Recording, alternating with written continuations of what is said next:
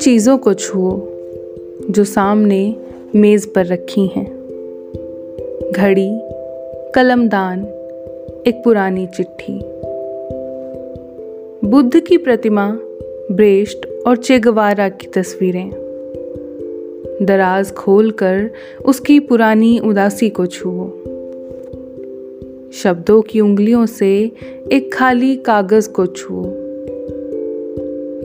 Von गाग की painting के स्थिर जल को एक कंकड़ की तरह छुओ जो उसमें जीवन की हलचल शुरू कर देता है। अपने माथे को छुओ और देर तक उसे थामे रहने में शर्म महसूस मत करो। छूने के लिए ज़रूरी नहीं, कोई बिल्कुल पास में बैठा हो। बहुत दूर से भी छूना संभव है। उस चिड़िया की तरह दूर से ही जो अपने अंडों को सेती रहती है। कृपया छुए नहीं या छूना मना है। जैसे वाक्यों पर विश्वास मत करो। यह लंबे समय से चला आ रहा एक षड्यंत्र है। तमाम धर्म गुरु, ध्वजा पताका, मुकुट, उत्तरी अधिकारी, बम्बाज जंगखोर सबको एक दूसरे से दूर रखने के पक्ष में हैं।